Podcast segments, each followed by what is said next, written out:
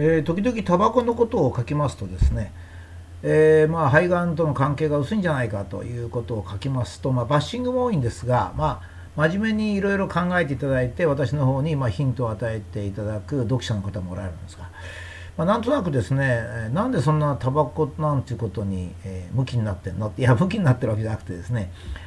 私はあの科学者なもんですからとても今の日本に住みにくいんですよ。っていうのは非科学的と思われることですね。分かりませんが、まあ、今度の被爆と健康の問題もそうなんですけどもなんか、えー、政府がですね福島の人の DNA の検査をするっていやもうどういうことかと思いますね。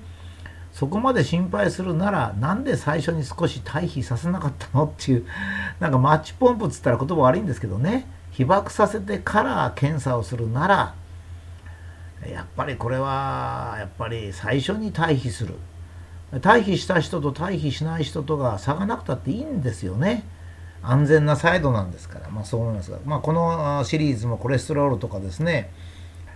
まあ、そういうやつも同じようなことなんですが。実は、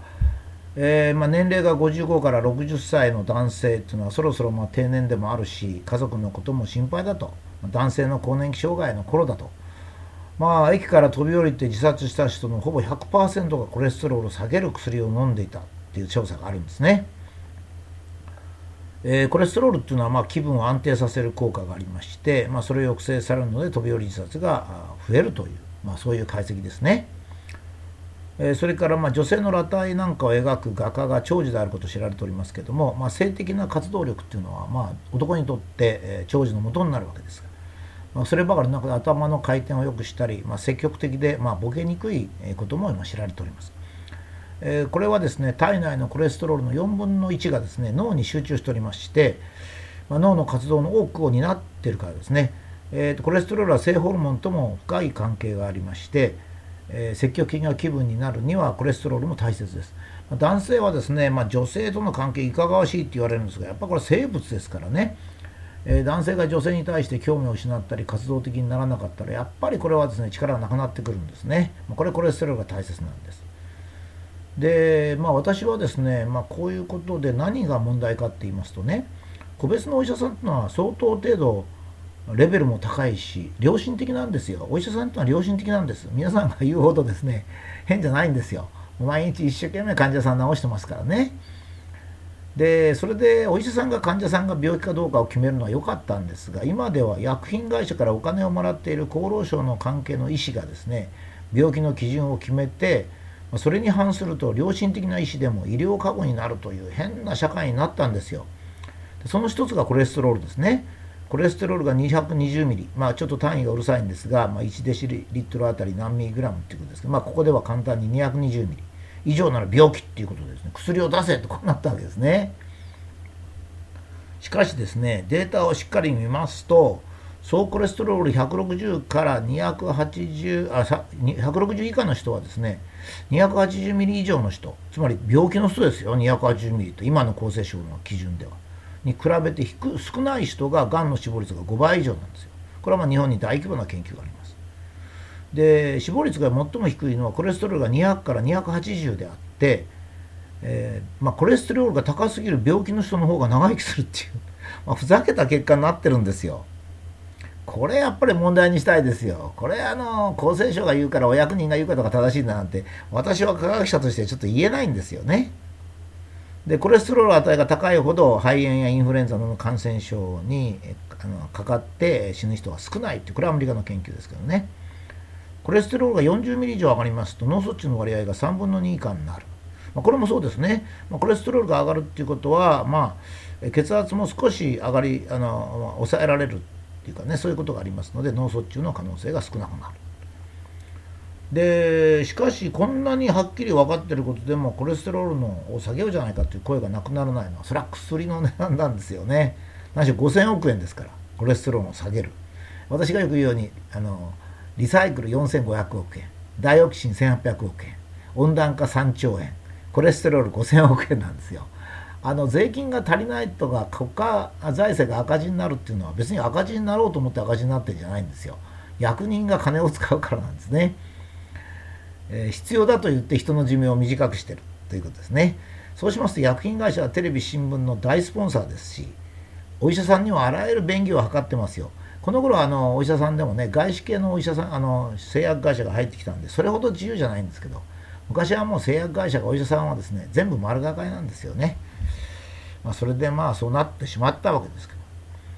まあ昔はコレステロールについては嘘とも言えなかったんですけどももう最近では嘘ですね。っていうのはもうはっきりといろんなケロステロールの初期の研究の誤りってのは分かっていたわけですよ。初期の研究は意図的じゃないから嘘じゃないですよ。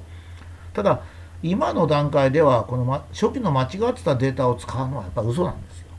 いやコレステロールが悪いってのは実はね100年前なんですよ。ロシアロシア革命の直後のロシアの研究でですね、えー、コレステロールが動脈硬化の原因になる。これは実験対象はウサギでですねおまけに。ウサギっていうのはあの肉とか食べませんからね。もともとコレステロール低いんでコレステロールのコントロールの技術がないんですよ。これでやったわけですね。アメリカで今度はコレステロールがを取るとですね血中のコレステロールが上がるというこの間違った有名な論文あるんですよ。なんとか計算っていうんですけど。これは後に否定されてます。理由はですね実はコレステロールの70%は体内でできるので食品から入らなければ体内で合成するし食品から入ってくれば体内の合成をサボるということを一定に保ちますのでね。えーと、普通の人がコレステロールがねあるものを食べたからってコレステロールが溢れるなんてことないんですよ。いやまあ実にねやるなという感じですよね。言ってみれば。えー、まあそういうことですね。で特に悪玉コレステロールっていう変なやつが出てきたのはこれはねコレステロールが悪いっていうのは間違ってたことをごまかすために今度は移送用の輸送を担当してるコレステロール悪玉って名前つけたんですよ。これは言い訳のためなんですね。今までコレステロールが悪いっつって散々儲けてきたと。これを糾弾されるといけないのでいや実はコレステロールには善玉と悪玉がある。冗談じゃないですよ。人間の体の中に作るもので善玉と悪玉がならないじゃないですかね。悪玉と言われるものは人間の体にいわゆる善玉と言われるやつを運ぶ役割を果たしている、まあ、運送会社みたいなもんですね。これに濡れ衣を着せたわけですよ。ねえ本当にひどいことするもんで。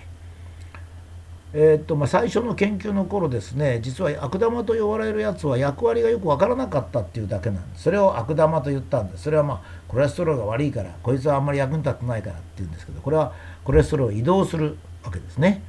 ですからもちろん悪玉コレステロールが少なくなるといいですか？悪玉コレステロールが少なくなると死亡率が上がるんです。悪玉が少なくなると死亡率が上がる。これを悪玉と言っていいんでしょうかね？いやまあこれとても問題ですよね。で僕私はこういうこの自分のミスを隠すとか利権を隠すために人の死は何ともないっていうことなんですよね。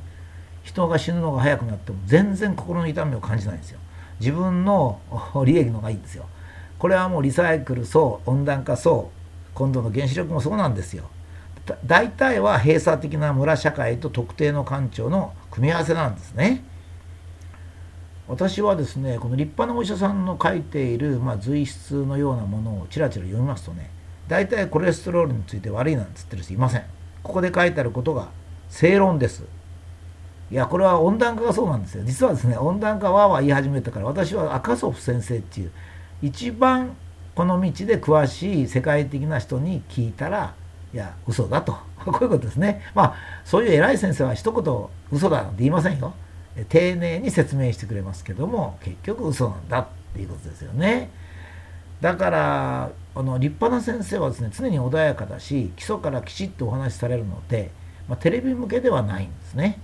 ただあの本当にしっかりした人っていうのはですね温暖化なんかももちろん違うと言っておりましたし、えー、それからまあこういったコレステロールとかですね、まあ、次に私整理しようと思う血圧なんかもそうなんですけどもえー、我々の耳にですねテレビなんかを通じて本当に立派な先生の声が届かないんですよ。立派な先生っていうのは争うことはあまり好きじゃないんですね。例えばお医者さんですと患者さんを治すことが一生懸命なんですよ。立派な学者さんはですね観測したり計算することが大切なんですね。えですからどうしてもそういう人は、まあ、あまり説明に出てこないんですよそれからお金なんかにもあんまり興味がないんですねですからどうしても発信力という点では弱くなるしお話を聞いてももそもそもそもそ言っておられるので、えー、一般受けしないんですけども私がこのタバコとかねコレステロールとか温暖化とか、まあ、言いますとね、えー、それは特殊な意見だろうと、まあ、いうふうに思うんですけど決してそうじゃないんですね。に日本では今特殊な意見があいや特殊な意見が表に出ちゃって本当の学会のきちっとした意見は表面に出ないわけですね。まあ、それはねあの利権を漁るお医者さんなんていうのはね強力なんですよ。何しろね名誉欲はあるお金の欲求はあるんでね激しいんですよ。ですから普通の人はそんな人に触ったらね、えー、あちちってやけどになっちゃうんでまあ彼が彼やってんならしょうがないやっていう感じになっちゃうんですね。からもう一つですね女性の人でまあ家族の食事の注意なんかしてる人は大体はやややテレビにあの影響されてますね。コレステロール良くないとかタバコ良くないとか温暖化するから怖いとかって思っておられる方が多いんです。これはテレビはね大変に失礼なんですけどねお母さんはバカだと思ってるんですよ。これ非常に良くないんですよね。で食品会社からコマーシャル料いくらでももらえますからね。だから薬の売れる方にやっぱり言っちゃうんですよ。それそれについてはお母さん方を心配させて、まあ、コレステロールが危ないコレステロールが危ないというと薬が5,000億売れると こういうですね人の命を的にした商売、まあ、これもやめてほしいですね。